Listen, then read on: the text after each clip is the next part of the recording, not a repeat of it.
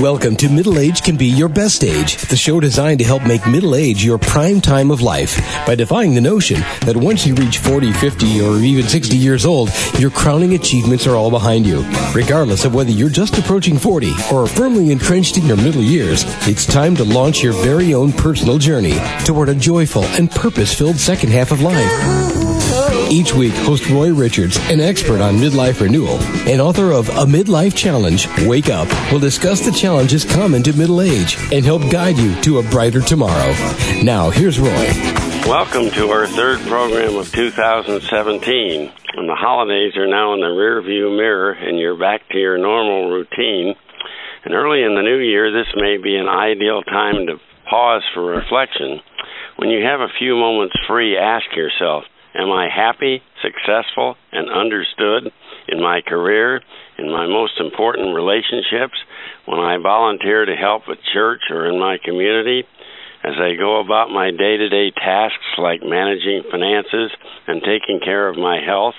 And if you answer yes to all four of these aspects of your life, congratulations. At middle age, you truly are blessed. But if you answer, uh, if the answer is no to one or more of the dimensions of your life today, we're here to help. And let's concentrate first on career. It's hard to believe, but surveys indicate that some 60 to 80 percent of Americans, depending on which survey you believe, don't like their present job. And does that include you? Is this the year when you find a new job or radically alter your present one to make it more to your liking?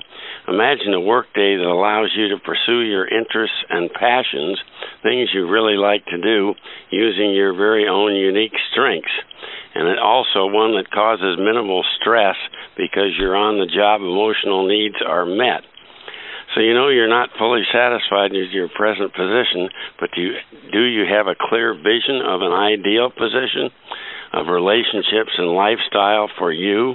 And, you know, the first step is to perform an inventory of you, and the goal of today's program is to help equip each of us with a specialized, easy to understand knowledge about ourselves that we need to be happy, successful, and understood. And to help, we have with us the ideal guest, Sarah Brown, PhD, and regular listeners may recall that Sarah was a guest on a prior program last, last July. But to refresh your memory, Sarah Brown, PhD, is leading the charge to revolutionize the self help industry through the power of personalization. I love that term.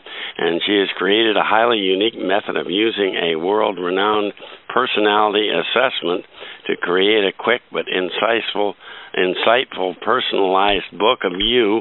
And prior to that, uh, she had a 30, high, uh, 30 year highly successful career in corporate America, most recently as managing director at Accenture.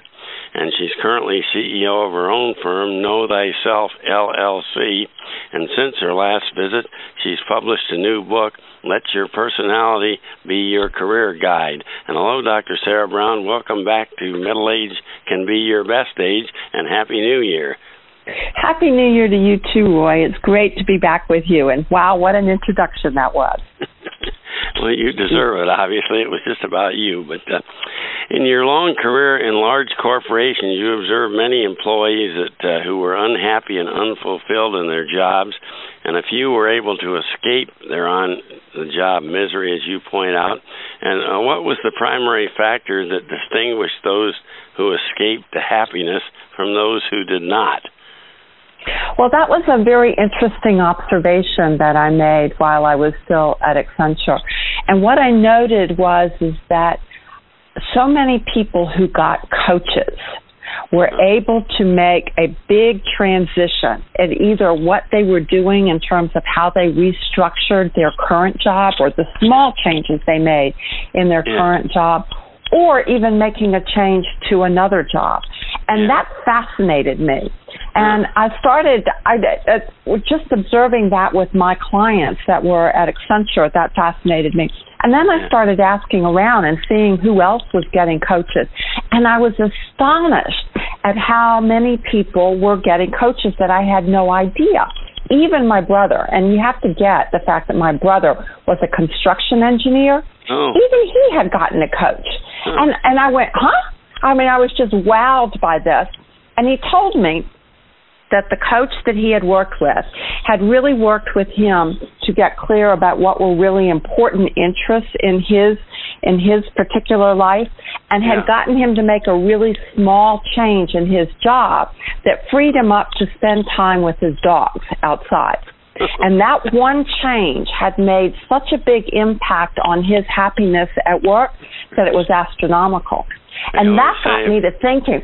That got I me to thinking. How? Go ahead. I know. I was just going to say. I guess I, they, uh, it's true that uh, if you don't have friends or if you're unhappy, get a dog.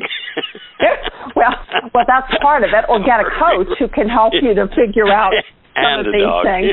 and a dog, maybe. Um, but that got me to really thinking about what these coaches were doing and what's Yeah. the power of those coaches. Yeah. And and particularly how could we make coaching available to the vast majority of people who may not be able to afford to get a coach. Yeah, and that's that was what my question. me- Is that where where would Mhm. you look for a coach if you wanted one? And, and uh, they must be awfully expensive, aren't they? Uh, Well, some of them are, and that puts the whole process out of reach for a whole host of people. But it's Yeah. what launched me into looking at the work that I'm doing now and how could we make that process available to everybody. And so what I discovered that was the essence of almost every coaching process that that I saw was that the coaches were doing two things is they were discovering what was unique about the individual yeah. and then they were supporting the individual in making small or big changes to take maximum advantage of what that uniqueness is. Oh, that's great. And and that's what my work is all about is how can we get people more in touch with what makes them unique and support them in the process of actually putting that into action to to Well, do something say- that'll make them happier. Let's say I've decided to forego hiring a coach because I really uh, can't afford one, and I want to proceed on my own. Uh, I- I'm not very good. I think most people aren't very good at assessing their own strengths or, or personality. Certainly, uh, uh, you know, they tend to be prejudiced about themselves. Maybe some people actually undersell themselves. Where can you go to, uh, short of? Uh, well, we'll talk about your book later, but where would you go to uh, accurately inventory your own personality, strengths, and desires? I doubt many people can do this solely on their own.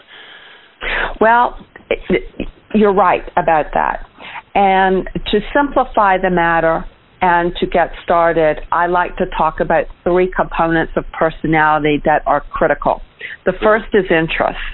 And Yeah. most people are are pretty good or can be pretty good at discovering what that is for themselves. Yeah. Interests are the things that we love to do. And you can get pretty close to what that's all about by just sitting down and journaling about when you were the happiest. Or ask Yeah. your parents if they're still alive. When I was Yeah. a kid, what was I doing when I was the happiest? Yeah, that, that's Um, a good point. So th- that component of personality, people are pretty good at um, at getting. The Yeah. strengths component of personality, you're absolutely right. I have found that most people don't have a clue what they're good at.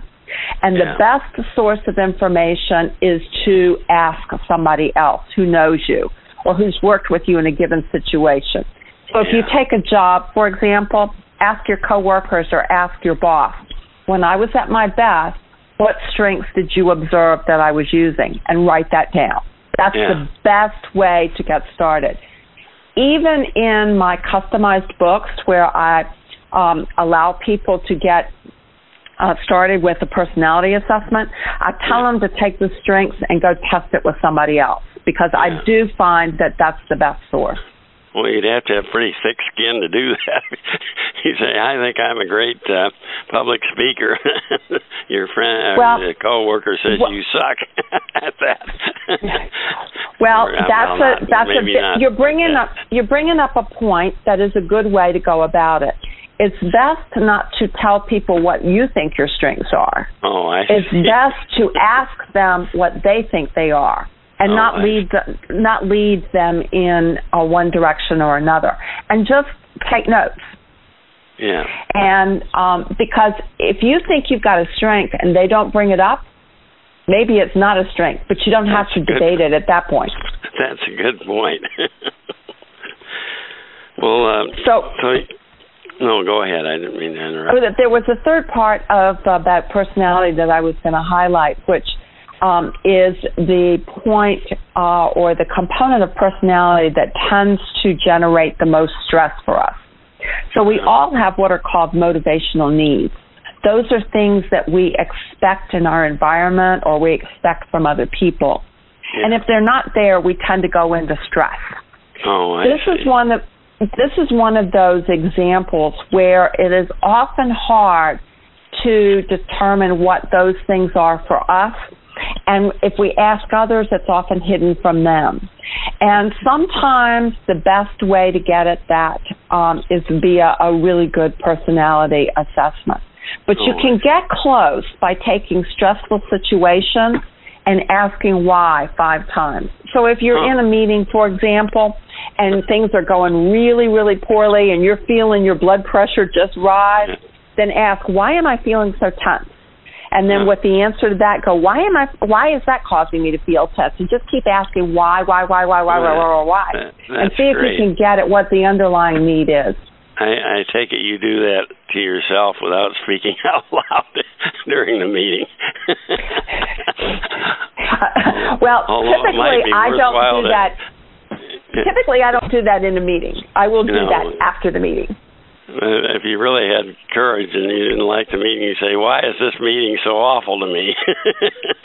out loud. But I, I guess that normally wouldn't be the most uh, diplomatic thing to do if you like to keep your job. But uh, No, that's say- more of a reflection that you should do by yourself. Yeah. But I do recommend that you go test it.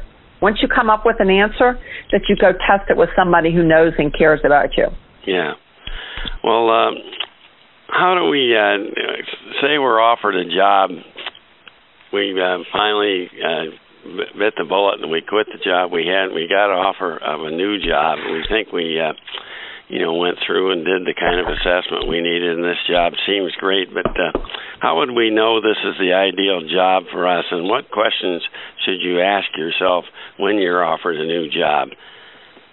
I know. I you would know, I would ask myself the following questions. Okay. What are the activities I'm going to be doing on a day in and day out basis? Boy, that's so And- important, isn't it? And are they going to play to my interests or not? Yeah. I'm going to ask, knowing what my key strengths are, is this job going to call upon use of them? Yeah. So, am I going to get to use them on a regular basis? We're always going to have to do some things that are not in our sweet spot. Yeah. But if the if 75% of the time I am using my strengths, that's going to be a pretty good balance or Yeah, pretty good pretty good odds. And I would ask myself, is the environment going to be one that keeps me out of stress? yeah. you know, I, this this calls to mind the perfect example where I messed up on all that.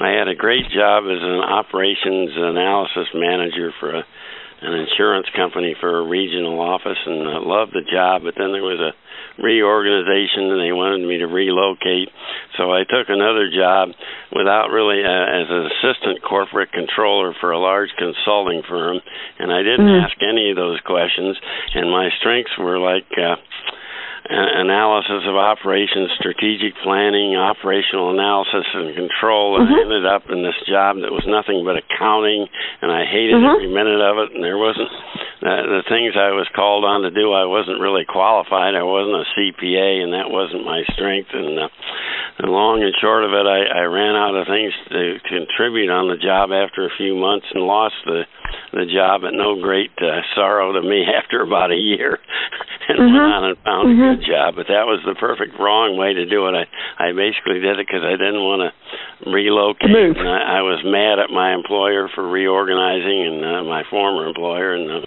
did all the wrong reasons, and ended up miserable. Mhm. Mhm. Very good example of how asking those questions might have caused you to make a slightly different decision. That's for sure. Will you tell us that mm-hmm. targeting that ideal position based upon personality may be easier than we think? I think I saw that on your uh, website.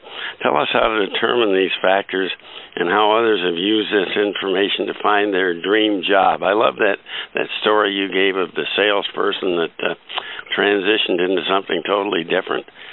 Would you like for me to tell it again? yeah, that, that would be great. This is this is a, actually it's a great story, and um, it's it's in both of my books. Uh, as a matter of fact, because it's such a great story. Um, Peter was in a sales role, and he and his wife wanted to move closer to uh, the. They were getting ready to have to start a family, and they yeah. wanted to move closer to their parents so that the grandparents would have a relationship uh, with yeah. the upcoming grandchildren. Yeah. And so he was using this transition as an opportunity to re examine uh, what he wanted to do. And he worked through the process of identifying his interests, his strengths, and his needs. And he realized that the sales roles that he was in were not playing to his interests. His interests were more in were more in technical areas, and he yeah. really wanted to focus more on actually doing things and influencing people. For example, yeah, they weren't. It wasn't using his strengths because he tended to work better in team situations, and the oh. sales roles that he were was in were solo roles. Yeah. And it wasn't playing to his needs because he needed a more an environment that was more steady state in terms of use of time and yeah. not the roller coaster of activity that was inherent in his sales role. And also a and roller so coaster of income if you're in a strict commission well, sales job. That's well, that's true too. That's that, that's actually true too. So anyway, he used that inventory, and then um, in one of my books, I've got I use uh, take the compilation of uh, inventory and I can point you to specific jobs that you can begin to investigate because they are a good match for that inventory. And he did that. And he looked at some of the jobs and he realized, you know, I would be much happier and probably more successful in um, a more technical operations role. Yeah. And so he he found one in the area of their parents, and um, and it was it was titled project manager. And he actually got an interview with the hiring manager, and he never told me exactly how he got that interview. But yeah. but he went in, and the first thing the hiring manager said to him was, "Is why on earth are you interested in this role? Because you don't have you haven't done anything like this in your career." Yeah, and that Peter was said, question. yeah, and Peter said, "I've taken the time." To look at what my interests, my strengths, and my needs are. And he talked through that in great detail. And he said, I think this job is the perfect match, and here's why. And yeah. he outlined all of the responsibilities and tied it back to every single one of his interests, strengths, and needs. And he said, I think it's going to be a perfect match, and here's why. And the hiring manager was so overwhelmed with that, he made him an offer right on the spot. Yeah, I love the way that um, that method actually that he used, that uh, your method that actually gave him the strength in the interview uh, to sell himself because mm-hmm. he knew exactly what uh, he wanted and what this. Uh, obviously, he'd researched the employer enough to know what the job re- requirements were, and he made that sale uh, that fit and uh, got the job. I love that story. Mm-hmm. I love that story too. Well, let's talk about the method you've developed in coaching a Book, as you call it. Tell us about the Know Thyself method and the resultant book of you. I think you've sort of uh, covered it a bit in, in, in that Peter's example there, but uh, tell us how it works, really. Well, the the book is set up so that it's sort of like having a coach in a book. And so I recommend that people go through the process with another individual, but they don't need to. I can I give them guidelines to do it on their own if if they prefer. Um, but what the process is is that they go through is they take a little bit of information about themselves, and I call that the no step, and then they test it to make sure that um, it really does resonate with them and it's applicable for the situation, and then they take a small action step with it to actually oh. solidify it. And the oh, individual that they're working with is a good test case or a good coach in supporting yeah. them and testing it out and in taking a small action step. But if Yeah. people don't want to work with a coach, I give you um, uh, all of the questions that I would ask you if I were your coach, so you can Oh, essentially do it on your own. Yeah. Um, but I, I um, share with them the information about their interests, their strengths, and their needs, and then we take them through a process of applying that to specific jobs and thinking about how they're going to do just what Peter did in terms of selling themselves in the interview. Yeah. Well, let's talk about your book. Uh, Let your personality be your career guide. And who is this book written for? I, I think it's pretty clear. That book is written primarily for people that are either looking to get their first job or Oh. they're looking to change a job, they're mid career and they're looking to change a job to be happier and more successful.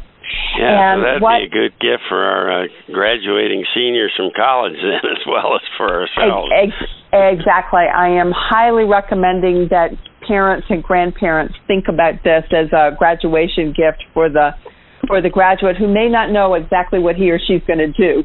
Um, so, um, and it, it takes you through the exercises that I outlined and actually shares some stories about how people have done that. So Peter's story is one of the stories in that book Yeah, yeah. but there are other stories as well around how people have taken just those factors and figured out what um, what to do with it uh, at various stages of life. So I've got examples from career from uh, college students to mid-career professionals to even people that are going into their retirement years but still need to work and are looking at how they actually find the right vocational opportunities um, at that stage of their life as well. I know that in the book you also have an offer that for readers that uh, people that purchase the book, like a 50% off coupon to then uh, go on and create the book of you.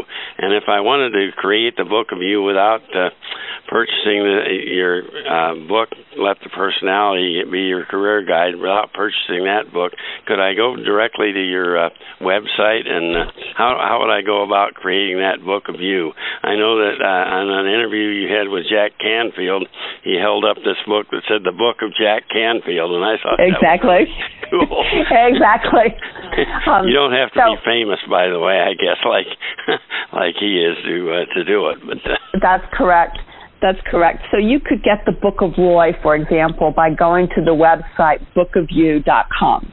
Oh, B O O K O F Y O U dot com, just like it's spelled. And right there, you can get a book that's focused on finding a job if that's what's most important to you, or Yeah. you can find uh, get a book on improving the job that you're in. And Oh. these books are all personalized, so they'll be Yeah. all about you. The content will be unique to you. The um, advice and the steps that you can take as a result of it will be unique to you, and it will all be based off of the responses that you give to the personality assessment that you take Yeah. at the beginning. But I think I think a, a good strategy would be first buy that let your personality be your career guide, and then uh, get that offer of fifty percent off doing the book of you after. It, it seemed like Correct. And if you need way. more, if you need more help, you may find that um, you're you've got everything you need um, just from let your personality be your career guide. But if you need more help and you need the personalized um, book to actually help jumpstart what are your interests, strengths, and needs, and what specific jobs should you look at as a result of that, then that's when you go to get a book of you. So very Oh, good strategy. Yeah. So, your that website they should go to then is what again? Bookofyou.com. Okay. or you can get my you can get let your personality be your career guide on Amazon. Oh yeah, that uh, no, I found it there and uh, had some very good write-up uh, reviews, customer reviews. So it must be a good book. But uh, and also besides career, uh, I guess you can also use your know know thyself method to revise and revitalize other aspects of our lives. Uh, you talk about relationships or uh, volunteer activities, other things you can use that for. Right. Um, the book that I am working on right now, which will come out in 2017, is going to Oh. focus specifically on significant relationships. Oh, and just like just like the book of you um, and the books on your career, which are completely personalized to the reader. Yeah. These books on relationships will be completely customized to the reader as well, but they're going to look at two and two or more individuals, and so the book will be customized to two people. So Oh, me and my significant I, other, for example. I, I guess you do have to have two people for a relationship, so that makes sense. At least. No, that's great. But uh, in conclusion, uh, we'll, we'll keep an eye out for that book. Uh, it's coming out later this year, then I guess in 2017. Well, exactly. Mm-hmm. Well, so many of us at middle age are stuck in jobs and careers we just kind of fell into. Maybe it once was right for us, but it isn't uh, now, or maybe it never was. And what are the two factors that hold us back from trying something new? It's fear of the unknown, one, and two, lack of understanding regarding a job that's really right for us uh, you know what our strengths are and what our personality is and what would uh, really make us feel good and stress free. And if this describes you, I highly recommend you visit Sarah Brown's website and preview her book. And once you know what really suits you and why you are super qualified to do the job you love, your confidence will show through and you will be hired. And believe me, it is possible to uh, perform a job that you love and have fun earning a living because I'm doing that every day and uh, I I didn't for about 30 years but I do now and I promise. And thank you so much Sarah Brown for returning and best of success. And that website once again is bookofyou.com right? That's right. Roy it's been great. Let's make 2017 the best year ever yeah, and let us know when that book of, about relationships comes out, and maybe we can have you back to talk about that. I certainly yeah. will. Have a most happy new year, and thanks so much for returning. Thank you. Well, thanks again to Dr. Sarah Brown for her most insightful advice on the book of you. And how about making 2017 the year when you locate a job, modify your present job, or launch a new venture that truly fits your own personality and talents? And regardless of your age, don't be afraid to seek that transition.